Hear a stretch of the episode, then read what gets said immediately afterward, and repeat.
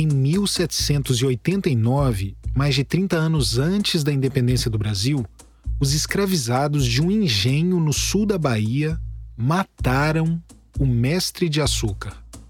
Eu até falei sobre essa função no episódio passado. Basicamente, era o responsável por supervisionar a parte do beneficiamento do açúcar, da transformação do melaço em açúcar refinado.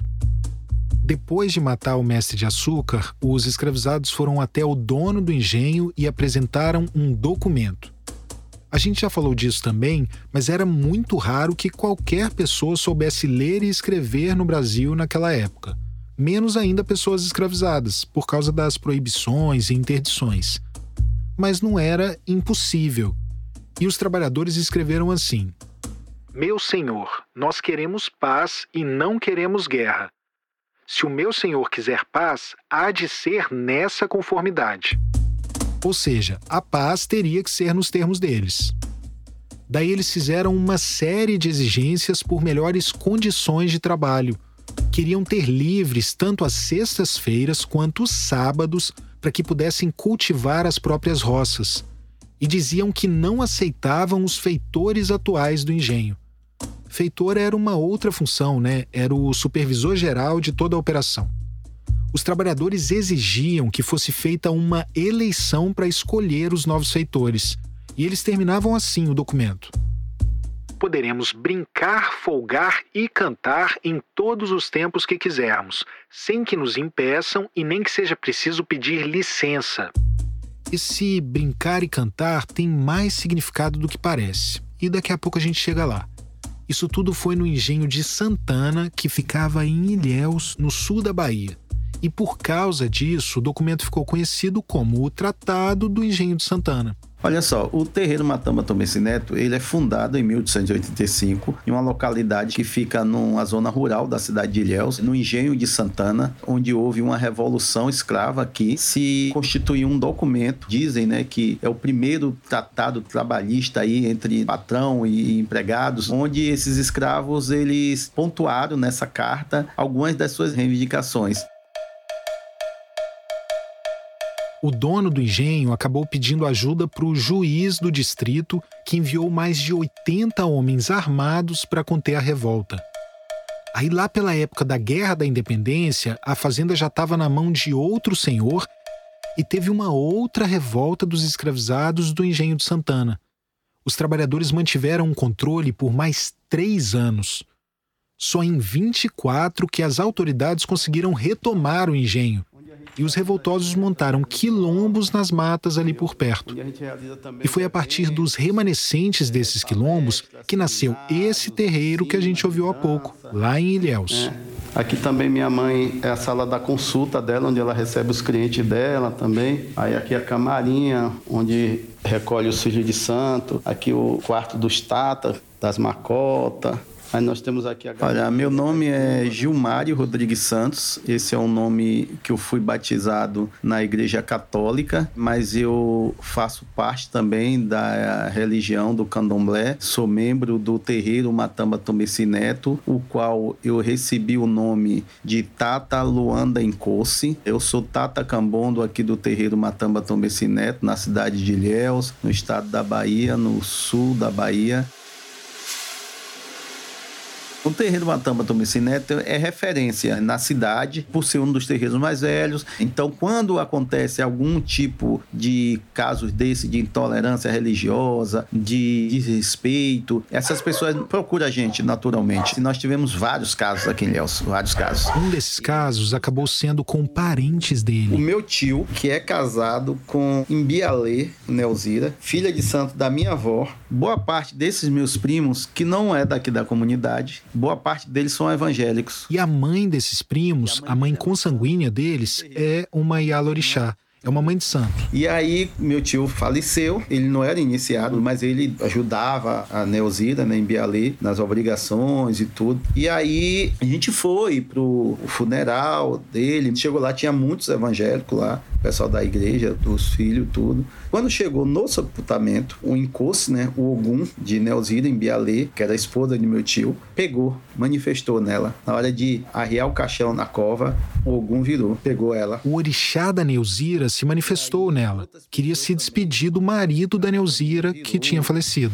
E aí esses evangélicos começou tentando pegar o Ogum. Sai, Satanás, sai, seu diabo, tira ele, tá repreendido. O que gerou aquela confusão. E esse tipo de confusão tem acontecido cada vez mais no Brasil.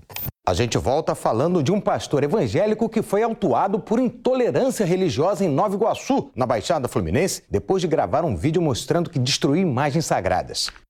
Integrantes da rede de articulação da Caminhada dos Terreiros fizeram protesto hoje à tarde no Recife. A manifestação foi contra um pastor evangélico que divulgou um vídeo nas redes sociais com agressões às religiões de matrizes africanas. Bahia Meio Dia Regional começa falando sobre uma denúncia de intolerância religiosa aqui em Vitória da Conquista. Uma mãe de santo acusa um pastor evangélico de agressão e intolerância. O caso foi parar na polícia.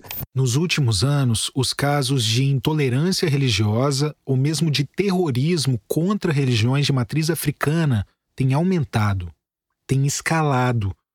Quando a gente vê esse tipo de caso hoje em dia, tem um grupo bem específico que costuma estar por trás. Um grupo de Bíblia na mão.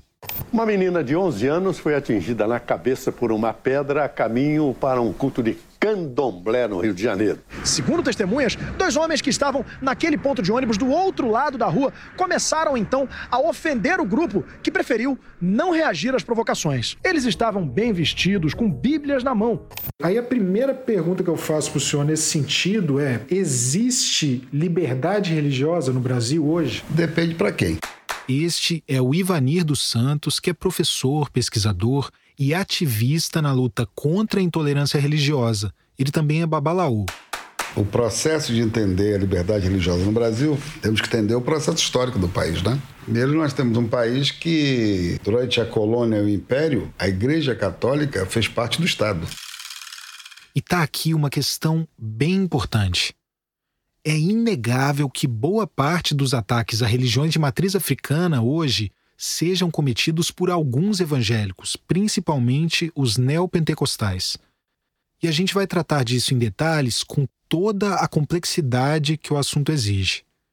Mas se a gente pegar a história do Brasil, todos os anos, desde a colonização, passando pelo Império e a República, na maior parte desses anos, desses séculos, teve um outro grupo promovendo esses ataques.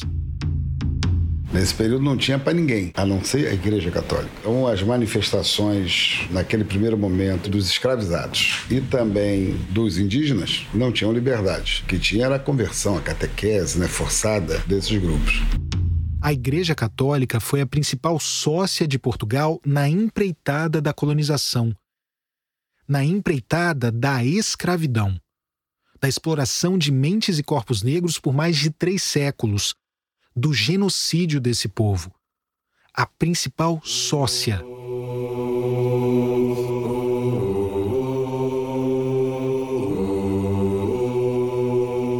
E durante todos esses anos, a Igreja Católica foi a principal responsável por perseguir qualquer manifestação religiosa que não fosse a do catolicismo.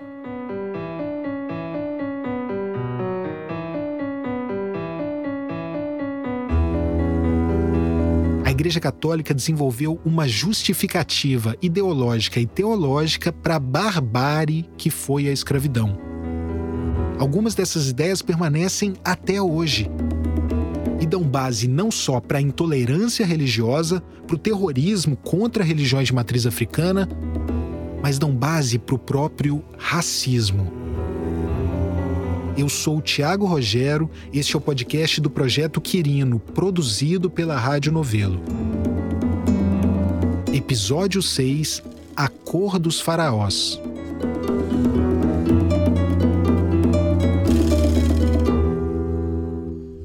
Até onde se sabe, a primeira viagem de tráfico negreiro de escravizados foi lá por volta de 1440 quando um português, a mando da coroa portuguesa, foi até a região do Rio do Ouro, no continente africano, para comprar azeite e pele de leão marinho. Daí esse português sequestrou 12 africanos e levou para Portugal. Uns três anos depois, teve o primeiro leilão de escravizados em Portugal. E aí já eram mais de 200 pessoas, entre elas crianças. E é sempre bom lembrar que não foi nesse momento que a escravidão começou, que ela foi inventada. A escravidão já existia e há muito tempo. Tinha escravizado na Grécia Antiga, por exemplo. A própria palavra escravo, e fica mais fácil quando a gente pensa nela em inglês, slave, vem do latim slavos, que é uma referência aos eslavos que por muito tempo foram escravizados. E o povo eslavo é branco. É que havia muitos motivos para se escravizar uma pessoa. Podia ser como resultado de uma guerra, por exemplo, ou por dívida. Mas não se escravizava alguém só por ser de determinada raça, muito menos só por ser negro. Até porque essa ideia de quem é negro e quem não é é uma ideia criada depois, justamente para justificar essa nova forma de escravidão que surge a partir do momento em que Portugal começa a expandir o seu império uma forma mercantil, em que a pessoa escravizada se transforma em mercadoria e na mais valiosa e lucrativa mercadoria de todas. Quem começa com isso é Portugal. Portugal e a Igreja Católica. Porque a Igreja é quem dá autorização para isso a igreja deu subsídio moral e ideológico para que a coroa portuguesa escravizasse os africanos. Pouco depois desse primeiro leilão de escravizados, o Papa publicou uma bula que os historiadores chamam de a Carta Régia do Imperialismo Português. E lá ele autorizava a escravização dos africanos. A desculpa era: a escravidão serviria para salvar a alma deles, porque quem sequestrava estaria convertendo aquelas pessoas para o cristianismo. Mas eu queria que a gente tentasse pensar no continente africano antes de tudo isso.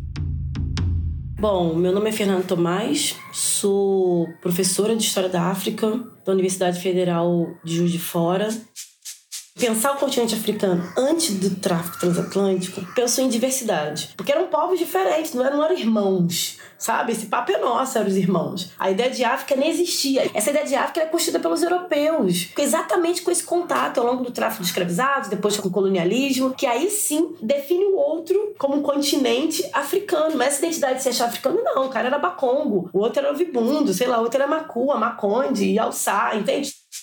Em termos culturais, a gente está falando de um continente com mais de 30 milhões de quilômetros quadrados. Um continente com dimensões gigantescas, que hoje tem cerca de 2 mil povos. Mesmo sabendo da complexidade que é tentar pensar em definir uma religiosidade num continente tão diverso, com povos tão distintos, eu perguntei para Fernanda se haveria elementos em comum entre boa parte dessas diferentes culturas.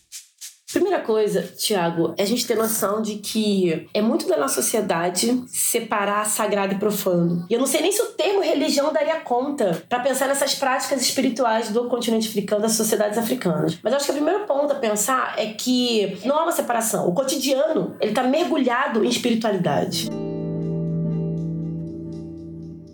Pensando na linha do deserto do Saara para baixo, é muito comum cultos ancestrais na grande maioria das sociedades africanas, assim culto aos ancestrais. Eu estou falando de sociedades em que o pertencimento histórico, o pertencimento num território tem a ver com as suas heranças na relação de parentesco, as suas heranças na linhagem, né? Ou seja, é quem na verdade cuidou de você, é quem trouxe você para o mundo, é que na verdade um dia ele vai ser o mais velho e um dia ele vai ser o ancestral. E era uma relação não só com quem veio antes, mas com o território também. Tem um caso, era um jornalista conhecido, lutou para a independência de Moçambique, enfim, e que era um enterro digno pro pai, na concepção dele, e enterrou no cemitério da cidade. Passaram-se 20 anos, ele teve AVC, vários problemas, inclusive profissionais. Ele procurou todos os meios, né? Desde o cuidado físico, né? E ao médico, enfim, mas é, outras coisas acontecendo que não tinha explicação. E aí ele procurou um curandeiro. E aí o curandeiro disse pra ele: Olha, seu pai quer falar com você. Você precisa jogar os oráculos para você saber o que seu pai quer falar com você. Aí ele não acreditou, né? Eu sou homem da ciência, vou pensar nisso.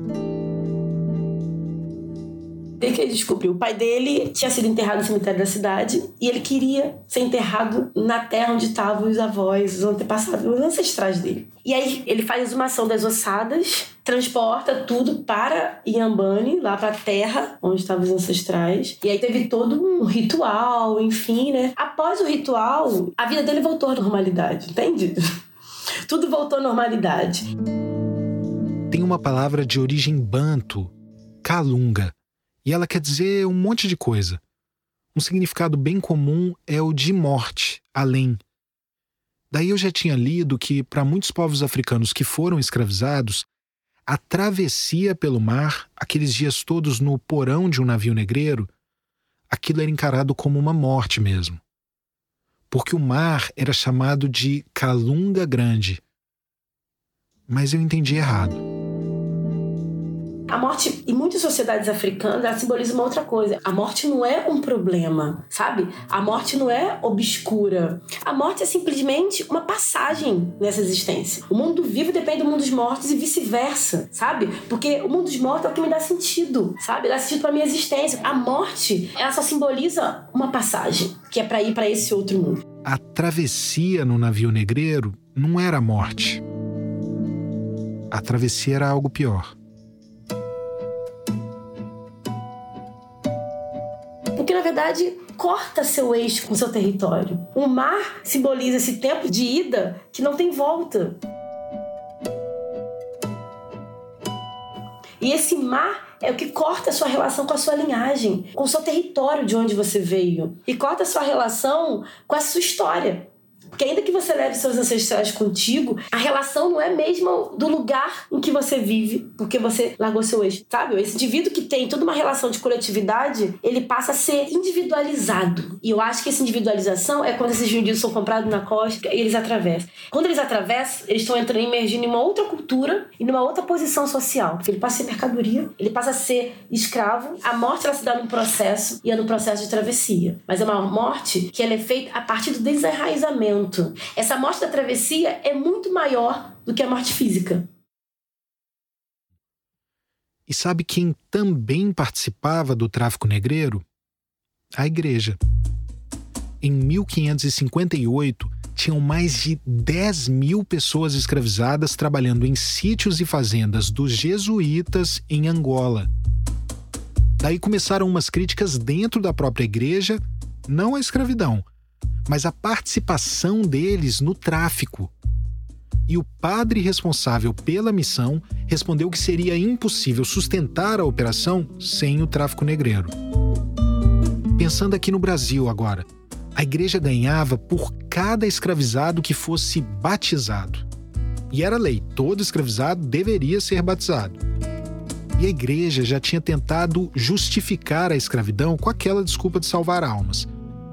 Para manter de pé o regime escravocrata, a coisa foi ficando ainda mais complexa. A igreja criou toda uma justificativa ideológica e teológica. Tinha, por exemplo, a ideia de que os africanos deveriam ser escravizados porque eles teriam sido amaldiçoados. E havia toda uma pedagogia da escravidão. A igreja pregava que os senhores tinham nascido para serem senhores e os escravizados para serem escravizados. Um dos principais nomes dessa pedagogia era o Padre Antônio Vieira, que até hoje dá nome a uma porção de coisa no Brasil. Eu já morei numa rua Antônio Vieira, por exemplo.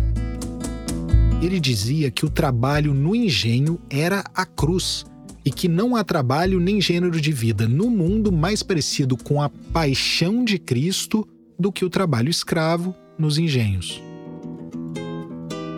religião católica não era só a oficial, era a única permitida. Manifestações religiosas que não fossem católicas eram classificadas como heresia, feitiçaria, coisa do demônio. Aí vem a independência, o Brasil se separou da coroa portuguesa, mas estava lá na Constituição de 24 que durou até o fim do Império a religião católica apostólica romana continuará a ser a religião do império. E tinha mais este trecho. Todas as outras religiões serão permitidas, e eu chamo atenção para isso, com seu culto doméstico ou particular em casa para isso destinada. Mas essa casa não poderia parecer um templo do lado de fora. E a Constituição também dizia que ninguém pode ser perseguido por religião, uma vez que respeite a do Estado e não ofenda a moral pública. E você sabe o que sempre foi uma ofensa à moral pública no Brasil, né? Qualquer traço de africanidade, como as religiões de matriz africana embora carreguem elementos seculares e até milenares, as religiões de matriz africana que nós conhecemos hoje são relativamente recentes, a partir da segunda metade do século XIX. E são várias, né? Tem as mais conhecidas, candomblé e umbanda, mas também tem o tambor de mina e o terecô no Maranhão, o xangô e o xambá em Pernambuco e Alagoas, a cabula no Espírito Santo, o batuque no Rio Grande do Sul, o babassuê no Pará, a quimbanda no Rio e em São Paulo, o homolocô em Minas, no Rio, em São Paulo. São religiões que nasceram aqui no Brasil, com elementos de diferentes sociedades e culturas africanas, mas que nasceram no Brasil, são afro-brasileiras. E não é que não havia essa religiosidade aqui antes do século XIX apesar da religião oficial imposta pelo Estado, pessoas negras nunca deixaram de professar a própria fé. E tinha muito senhor que, no interior das fazendas, permitia isso para não provocar uma revolta. Lembra do Tratado do Engenho de Santana, quando os escravizados exigiram poder brincar, folgar e cantar sem pedir licença? Isso podia tanto significar o puro e simples lazer, quanto religiosidade também. Chamar de brincadeira era uma forma de proteger esses ritos religiosos. Era uma forma de resistência. Com o passar dos anos, até por causa do número cada vez maior de pessoas negras que estavam conquistando a própria liberdade, foram surgindo mais casas, mais terreiros. Daí, olha esse caso de 1849 em Porto Alegre, no Rio Grande do Sul uma mulher negra fez um requerimento para o chefe de polícia. Ela fez um pedido. Quem vai contar aqui é o historiador e professor Paulo Moreira. Então ela se apresenta para o delegado de uma determinada maneira, se apresentando como Maria José, Preta Forra, Rainha Ginga. Rainha Ginga. De nação Angola, com predomínio sobre as outras nações da costa da África. E ela reclama de que ela tinha uma licença para brincar com as pessoas da sua nação e ela pedia então que essa licença ela fosse renovada. E aí é interessante por a forma como ela se apresenta e como ela tenta disfarçar disfarçar aquela manifestação coletiva, aquela manifestação comunitária, como brincadeiras. E aí a polícia fica toda ressabiada, porque evidentemente, mesmo ela sendo forra, a presença dessa mulher e a liderança que ela tinha nessa comunitária atemorizava aquela sociedade branca de uma forma que essa sociedade, durante muito tempo, ficou pensando se renovaria a sua licença. A licença tinha sido cassada. E aí, então, num determinado momento, a licença dela é renovada, desde que as manifestações, as festas, os brinquedos fossem feitas extramuros da cidade, ou naquilo que se chamava na época da várzea de Porto Alegre. Lembra do nome que ela usou quando fez o requerimento para o chefe de polícia? Quando ela se apresenta como Rainha Ginga, não é uma coisa fortuita, não é uma coisa por acaso. Ela certamente escolheu aquilo ali. Talvez ali nesse momento ela estivesse dando uma intimada até no delegado, como se ela estivesse dizendo: Olha, veja bem com quem você está falando, né? Eu sou Rainha Ginga, eu sou uma mulher que represento várias nações da costa da África. A Rainha Ginga, como a gente sabe, né, uma mulher que realmente existiu, se trata de Nzinga Mbund, uma mulher que viveu ali de 1582 a 1663, nunca pisou no Brasil, né? Foi uma rainha no reino do Dongo e reino de Matamba, uma pessoa extremamente importante. Nos anos em que ela esteve no poder, a rainha Nzinga conseguiu barrar o avanço de Portugal sobre o reino dela. E essa presença da rainha nessa região Congo-Angola marcou tanto a memória dessas pessoas que foram trazidas compulsoriamente para o Brasil, que Rainha Ginga se tornou uma distinção, né? se tornou um elemento de prestígio. Quando a Maria José ela diz que ela é Rainha Ginga, ela estava chamando para si uma certa realeza, mas também uma representatividade ligada à sua ancestralidade ancestralidade. No Rio Grande do Sul, assim como o Brasil, de uma forma geral, gente tem uma série de territórios negros e nesses territórios existem uma série de festividades que dialogam com essa memória da África. E aí, nessas manifestações, atualmente, nesses territórios negros, a gente ainda tem a presença da Rainha Ginga e do Rei Congo. Tu tem Rainha Ginga e Rei Congo dentro das Irmandades, isso que a gente chama de afrocatolicismo as Irmandades Negras dentro da Igreja Católica. As Irmandades Negras é considerada a primeira forma de associativismo negro que surge no Brasil. Este é o historiador e professor Petrônio Domingues. Associativismo negro foram as formas encontradas pela população negra de adaptação a esse novo continente, as Américas. Essa população desenvolveu várias formas, né, várias estratégias de resistência. As Irmandades Negras, elas remontam ao período colonial, criadas inicialmente uma iniciativa dessa população escravizada que buscou seu espaço na Igreja Católica, um lugar em que essa população escravizada pudesse professar sua fé. A igreja tolerava e até fomentava o surgimento dessas irmandades negras que precisavam de autorização para funcionar do ponto de vista da igreja, não deixava de ser uma forma de controle e de catequização. Isso é pelo olhar da Igreja Católica, né? porque do ponto de vista dos escravizados, as Irmandades Negras eram um espaço de resistência era um espaço em que eles se sentiam fortalecidos, se sentiam unidos e fortes em função dessa união coletiva. Porque era um espaço em que você iria não só ter um espaço de culto, um espaço para você professar sua fé, um espaço para você poder fazer sua prece, você cultuar o seu santo, mas também era um espaço em que você encontrar os seus, seus irmãos, seus irmãos de cor era um espaço em que essa população de cor se unia, se fortalecia do ponto de vista da sua identidade, e era um espaço em que também se articulava a luta pela conquista da liberdade. Então, as Irmandades Negras foram responsáveis por comprar muitas alforrias,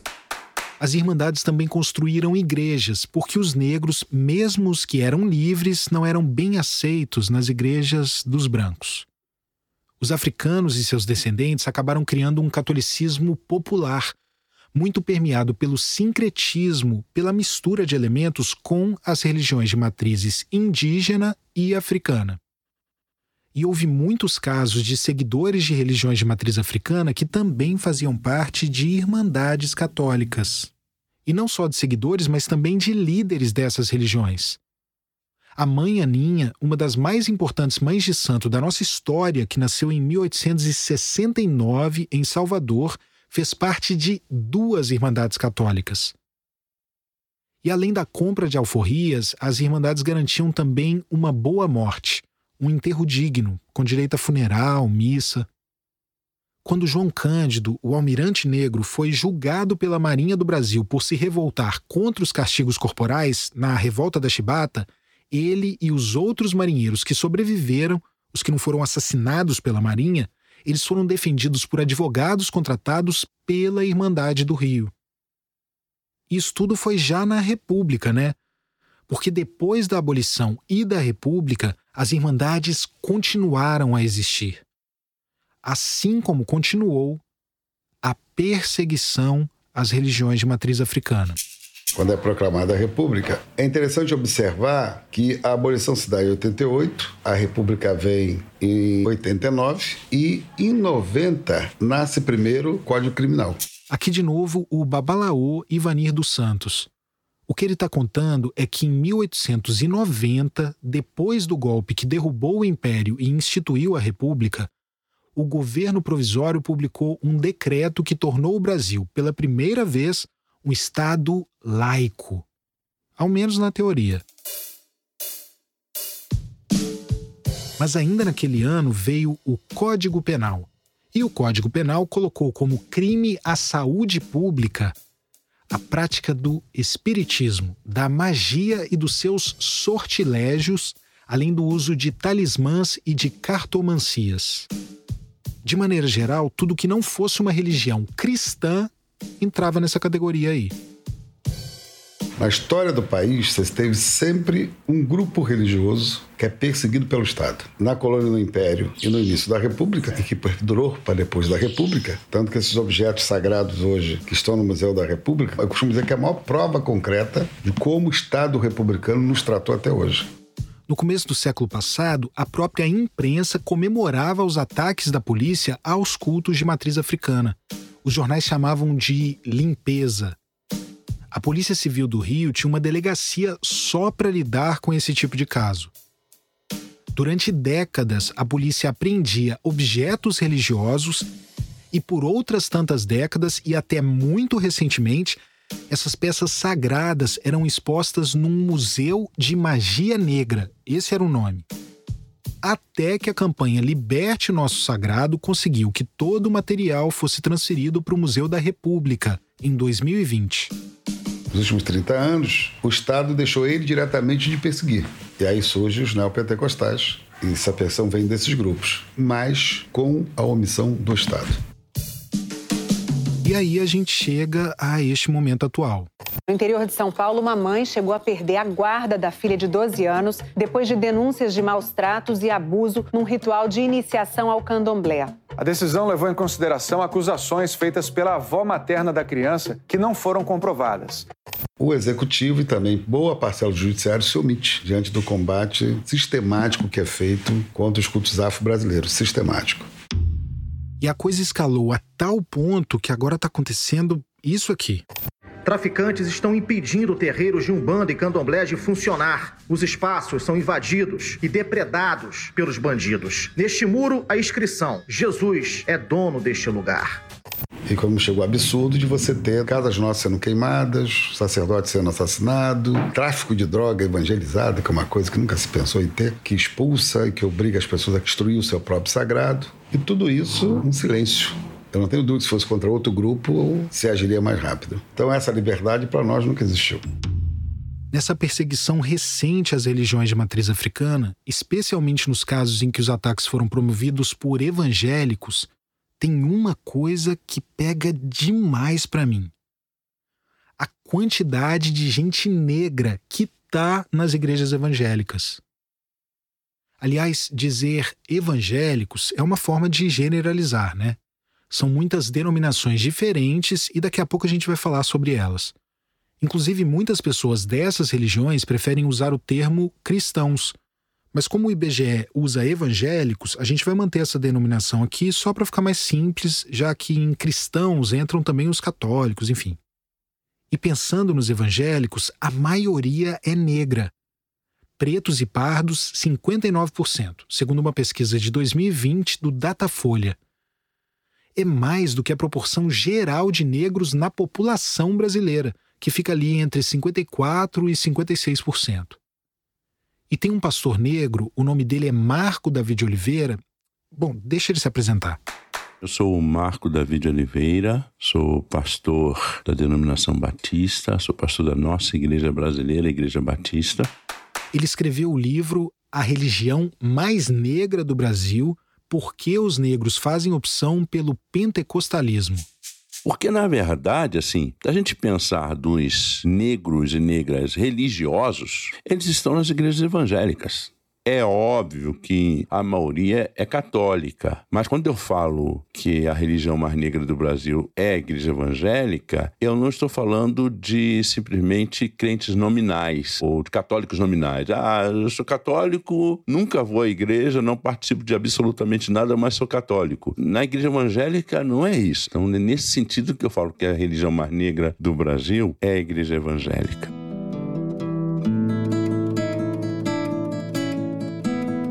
O começo das igrejas evangélicas no Brasil foi no século XIX, primeiro com o que é conhecido como protestantismo de imigração. Os anglicanos ingleses e luteranos alemães que vieram ali na primeira metade do século. Depois teve o protestantismo de missão, que eram missionários vindos principalmente dos Estados Unidos, presbiterianos, metodistas, batistas. Nessa leva acabou vindo gente do sul dos Estados Unidos, inclusive o sul escravista, dos confederados que queriam a todo custo manter a escravidão, mas que perderam a guerra civil. Daí muitos deles vieram parar no Brasil. E essas todas são as chamadas igrejas históricas, dentro das evangélicas. Aí lá nos Estados Unidos também surgiu a igreja pentecostal.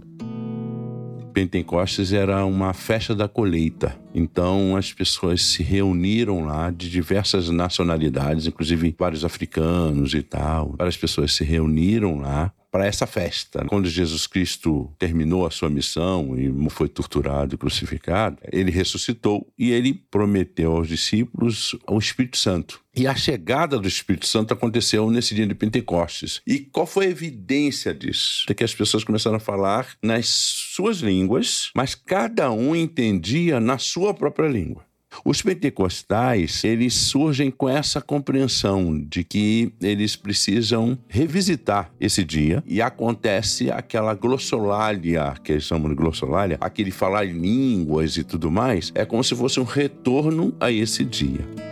E o mito fundador da igreja pentecostal envolve um homem negro, o William Seymour, no começo do século XX.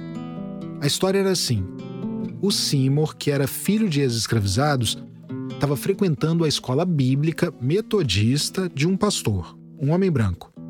E esse pastor branco. Ele era muito racista e não deixava negros estudarem. A empregada dele pediu para que o William Seymour estudasse. Ele falou assim: ah, ele pode estudar, mas ele vai ficar pelo lado de fora, no corredor, na janela. Ele não vai ficar junto com os brancos. Então ele fica pro lado de fora é, estudando. Então ele fez o tempo todo do seminário dele no corredor. E aí aconteceu essa glossolalia, essa experiência do Pentecostes na sala de aula entre os alunos. Eles começaram a orar e começaram a falar em outras línguas e terem manifestações com o corpo, aquela coisa toda. Isso também aconteceu com William Seymour.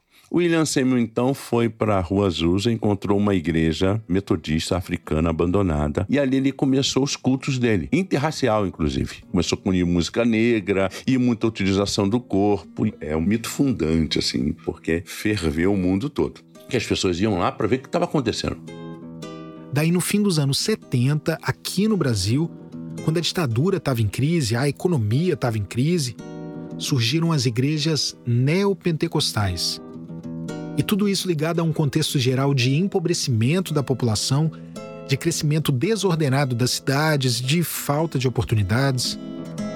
Nas igrejas evangélicas, há rede de apoio, de comunhão, de ajuda. E é aquela igreja lá que muitas vezes no tiroteio o povo para lá se esconde, se protege. É o lugar onde as crianças são atendidas, onde a mãe solo às vezes deixa a criança para que ela possa trabalhar. É a cesta básica que chega. Onde o Estado não quis chegar, a igreja chegou. E ela ajuda de fato muita gente. Ninguém se considera extremamente feliz ralando a vida toda, não conseguindo absolutamente nada, passando dificuldades o tempo todo. Não. Aí vem a igreja neopentecostal com uma teologia que surgiu nos Estados Unidos, a teologia da prosperidade. Isso dá um empoderamento tremendo às pessoas que estão nas comunidades. O cara entende que ele não precisa ser pobre a vida inteira, que Deus não quer ele pobre daquele jeito, não quer ele passando dificuldades. Além de todos esses espaços que a igreja evangélica de fato ocupa, algo que a gente nunca pode esquecer é a agência das pessoas. Não pode achar que é por desconhecimento, por inocência que as pessoas negras estão nessas igrejas. É por opção também. Por escolha. Por considerarem que faz bem para elas, para a vida delas, para os familiares. Não dá para ser fiscal da fé alheia. E também não dá para ficar só nesse discurso de, ah, é uma população que foi abandonada pelo Estado. A proporção de evangélicos com ensino superior, por exemplo, é quase igual à dos católicos. Agência. As pessoas escolhem o que elas consideram que é melhor para elas. E o Marco Davi acredita que uma outra razão para o sucesso das igrejas pentecostais e neopentecostais entre os negros brasileiros está na africanidade. O pentecostalismo valoriza a utilização do corpo. Essa experiência de ser tomado pelo Espírito Santo, isso para mim é muito africano e está muito próximo das religiões de matriz africanas. O transe. Rapaz, eu me arrepio todo quando falo isso, porque eu acho fantástico. E olha o que, que o Babalaô Ivanir diz sobre isso. Incorporar o Espírito Santo, isso é africanidade. Vai incorporar o Espírito Santo e falar língua estranha. Qual é a diferença entre o cara receber o Espírito Santo e o outro receber o caboclo? Ou receber o orixá? É transe, a incorporação. Isso é africano. Isso é da espiritualidade africana. Não é todo mundo, claro, que reconhece essa africanidade. E isso tem um motivo. E aí eu lembro do meu pai, rapaz, tocava muito pandeiro, e para você ver como é que a coisa era forte na minha cabeça, porque a minha denominação, a minha igreja, de certa forma demonizava a cultura brasileira, né? Então eu não aprendi a tocar pandeiro com meu pai que tocava muito, né? podia ter aprendido. E eu não aprendi nada disso porque a igreja dizia mesmo que nas entrelinhas que aquilo não era de Deus tem dois mitos de duas maldições que são espalhados até hoje por alguns pastores. Um deles é o da maldição de Cã. O Cã era um dos filhos de Noé, aquele Noé, da arca. Depois do dilúvio, né? Houve o dilúvio. Noé, ele bebe, bebe lá seu vinho lá. E aí o Cã, tinha Cã, Sem e Jafé. E aí Cã vê a nudez de Noé. Isso está na Bíblia. O Noé acabou dormindo pelado. O Cã, que era um dos filhos, passou, viu e chamou os outros dois irmãos para ver. Os dois não entraram na pilha do irmão e foram andando de costas, sem olhar para o pai, e cobriram Noé. Quando Noé acordou e descobriu o que o filho mais novo tinha feito, amaldiçoou não o Cã, mas o filho dele, o Canaã. Daí tem pastor até hoje, e pastor famoso, pastor político, que diz que os povos africanos foram escravizados por causa da maldição de Cã. Tem um texto que eu gosto do teólogo e pesquisador Glauber Henrique Correia Rocha, que ele diz que na própria Bíblia, dos quatro filhos de Cã, três são descritos pelo Gênesis como os ancestrais dos povos africanos. Sabe o único filho de Cã que não é ancestral dos africanos? Justamente o Canaã. Ainda sobre esse mito, tem um quadro mega famoso chamado A Redenção de Cã. É uma pintura de 1895, quando o Brasil, depois de ter sido forçado a acabar com a escravidão, estava querendo eliminar a parcela negra da população. Daí esse quadro mostra quatro pessoas. Da esquerda para a direita, a primeira é uma senhora negra, de pele retinta, lenço na cabeça. Ela está olhando para cima com a mão aberta e parece que está agradecendo aos céus. Do lado dela está uma moça mais jovem, daí você consegue ver que teve uma miscigenação ali, porque ela é uma mulher negra de pele clara. Do lado da moça está um homem branco. E ele tem um sorriso meio debochado, meio orgulhoso, e está olhando para o bebê que está no colo da moça. Um bebê branco, provavelmente o filho do casal. A senhora negra da ponta está agradecendo pelo branqueamento da descendência dela. Lembra do nome do quadro?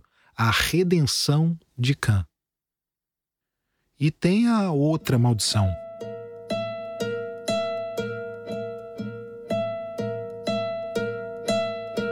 Um dia eu estava num seminário, jovens seminaristas, tinha uns 30 mais ou menos. Eu era o único preto no meio deles, né? E eu estava fazendo a palestra. E aí eu perguntei a eles qual a maldição de Caim.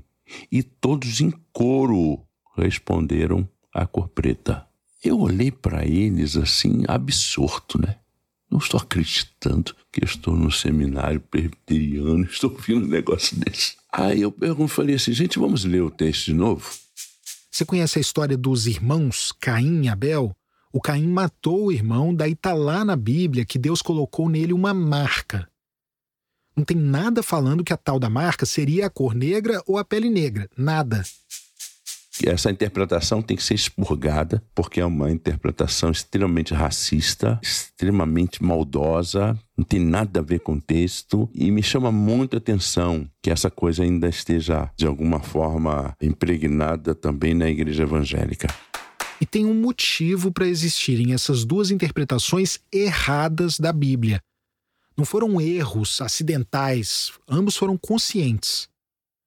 E a origem disso está na Igreja Católica.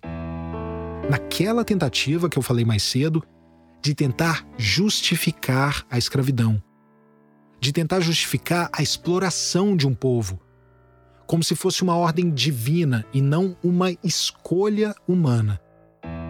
Uma deturpação que foi sendo passada adiante, mesmo para outras religiões, e que infelizmente se mantém até hoje.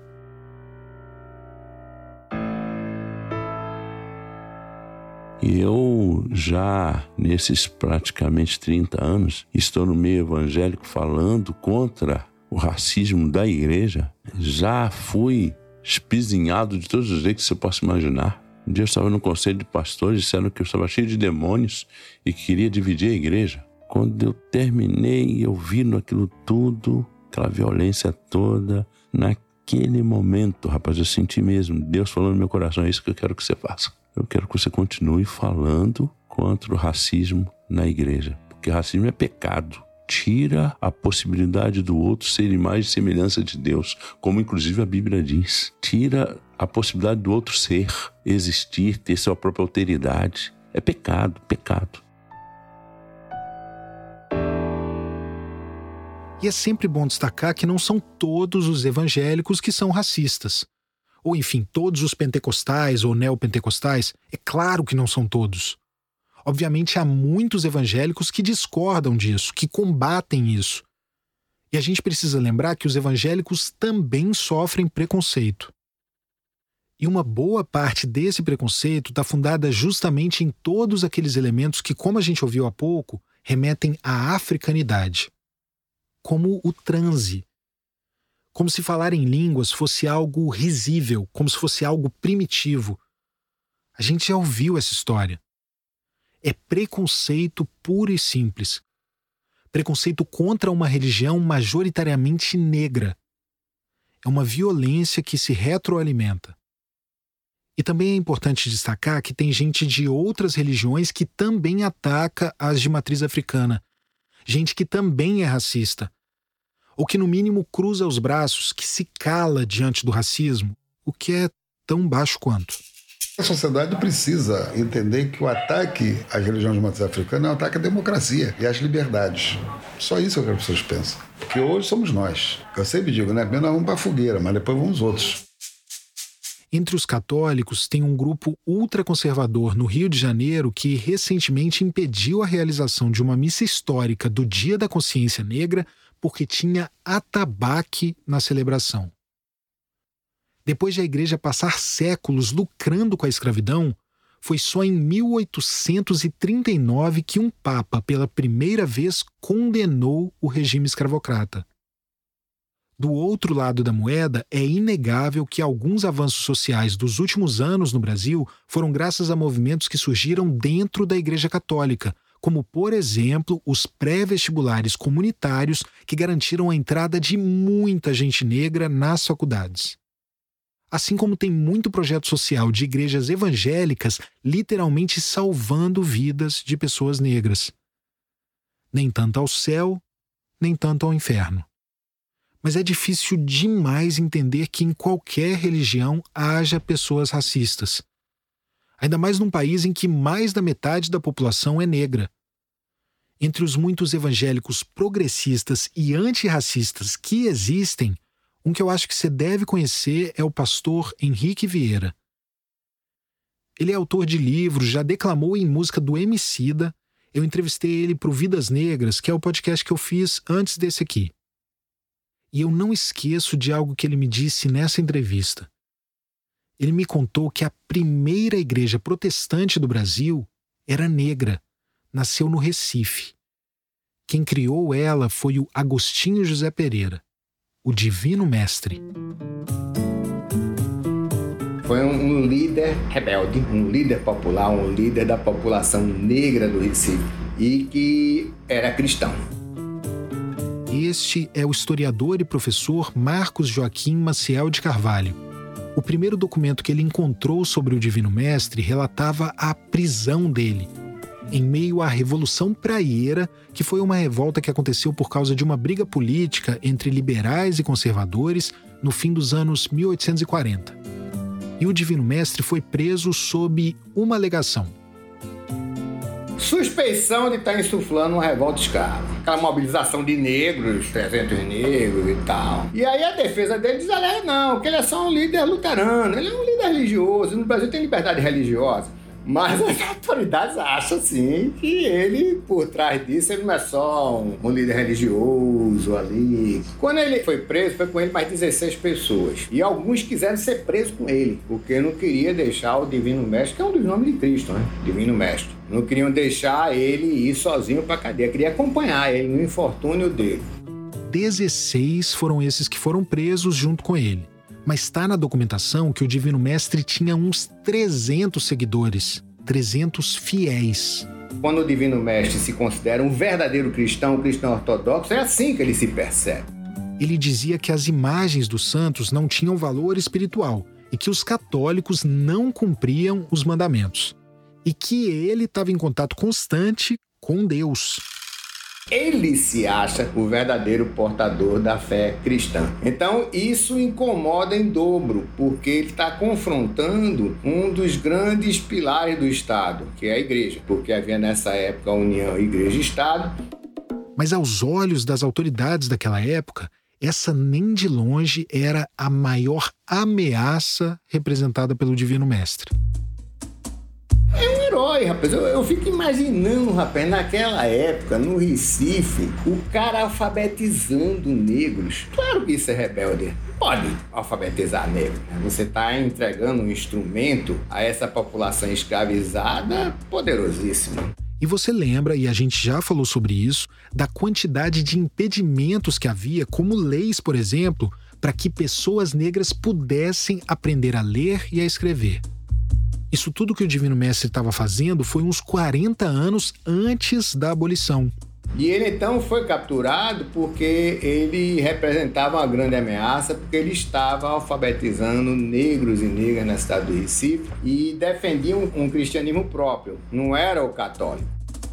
No julgamento, a esposa dele contou que ela viu Deus num sonho e aí o desembargador pergunta se ele era branco ou preto. E ela responde que ele era acaboclado. E aí os caras riem, né? Um riso, provavelmente com certo travo de nervosismo, porque esse cara tá alfabetizando 300 negros. A maior parte deles são mulheres. É muito interessante também como é que eles lidam com essa questão cromática de cor. Moreno, acaboclado. Isso a gente tentar evitar é, as perspectivas contemporâneas e pensar nas perspectivas da época como estratégia de resistência e de sobrevivência, né? o significado do uso dessas expressões esse ver o Senhor num sonho vincula os neopentecostalismo. Eu puxaria para aí os pentecostais mesmo por um cristianismo que não é o católico e que tem elementos e tradições que se misturam com elementos e tradições africanas. E o mais próximo disso, no meu entendimento, é o cristianismo negro americano.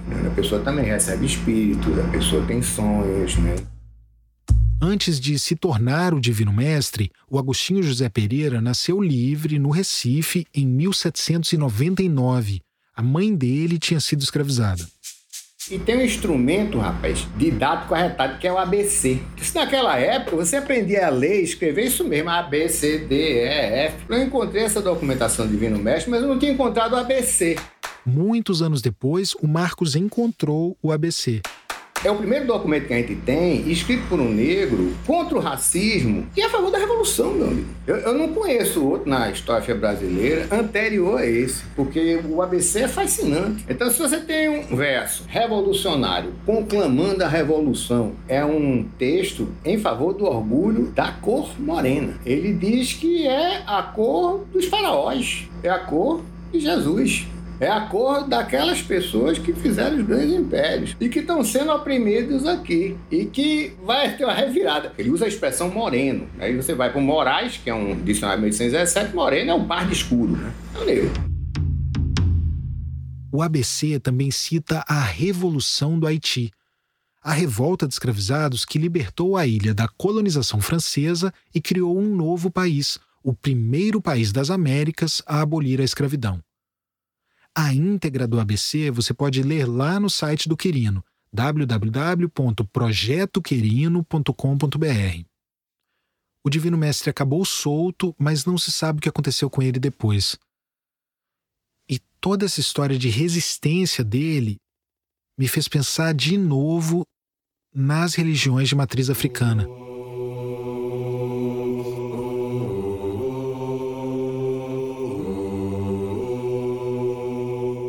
Quando a gente vê todas essas notícias de que traficantes expulsaram o povo de Santos das comunidades. É óbvio que isso deve ser combatido, que não pode ser normalizado, não pode ser romantizado. Mas tem uma outra coisa também. E aqui de novo o Babalaô Ivanir dos Santos expulsou da comunidade não tem mais. Só que se acha. Mas se tu for andar direitinho aí, a turma já sabe que na segunda-feira, cadê o fulano? Tá na casa de Cicrano, né? Quando a gente vai lá ver e tal, tá lá alguém virado no Exu dando, dando consulta. Apesar de todas essas pressões, o nego fica quietinho, mas vai, entendeu? Não tem publicamente, ó, não pode, né? Entendeu? Mas não pode não quer dizer que o nego não faça. E a comunidade às vezes é coberta mesmo, né? Tem gente que é coberta, não quer nem saber. É, resistência sempre, né? A lógica sempre. da existência negra no Brasil é resistência. Isso, né? por isso que vai sobreviver. Por que, que você acha que esses anos todos, perseguida pela Igreja Católica, mais de 350 anos, depois perseguida pelo Estado, pela República, a parada da República. E agora tu acha que o vai acabar? Não vai acabar com isso. Como eu chegar na Igreja Católica, ver o cara lá, é o ministro da Eucaristia. Aí quando de noite você vai na Umbanda, tá o cara é o Ogã. Pá, pá, pá, pá, pá, pá, pá, é assim que sobreviveu, entendeu? E aí? Entendeu?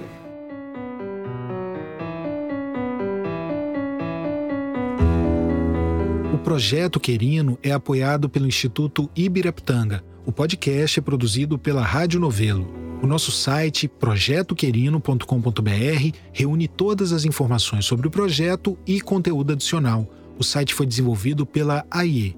E eu te convido a conferir também todo o material do Projeto Querino que está sendo publicado pela revista Piauí, nas bancas e no site da revista. Este episódio teve pesquisa de Gilberto Porcidônio, Rafael Domingos Oliveira e Angélica Paulo, que também fez a produção. A edição é do Luca Mendes, a sonorização da Júlia Matos e a finalização da Pipoca Sound. A checagem é do Gilberto Porcidônio e a música original do Vitor Rodrigues Dias. Estratégia de promoção, distribuição e conteúdo digital Bia Ribeiro. A identidade visual é do Draco Imagem. Os transcritores das entrevistas foram Guilherme Póvoas e Rodolfo Viana. A locução foi gravada no estúdio da Pipoca Sound com trabalhos técnicos do Luiz Rodrigues. Consultoria em roteiro de Mariana Jaspe, Paula Scarpim e Flora Thomson Devô, com revisão de Natália Silva. Consultoria em História, Inaê Lopes dos Santos. Produção executiva Guilherme Alpendre. A execução financeira do projeto é do ISPIS, Instituto Sincronicidade para a Interação Social. Idealização, reportagem, roteiro, apresentação e coordenação Tiago Rogero. Este episódio usou áudios de TV Globo, TV Brasil e SBT. Até o próximo.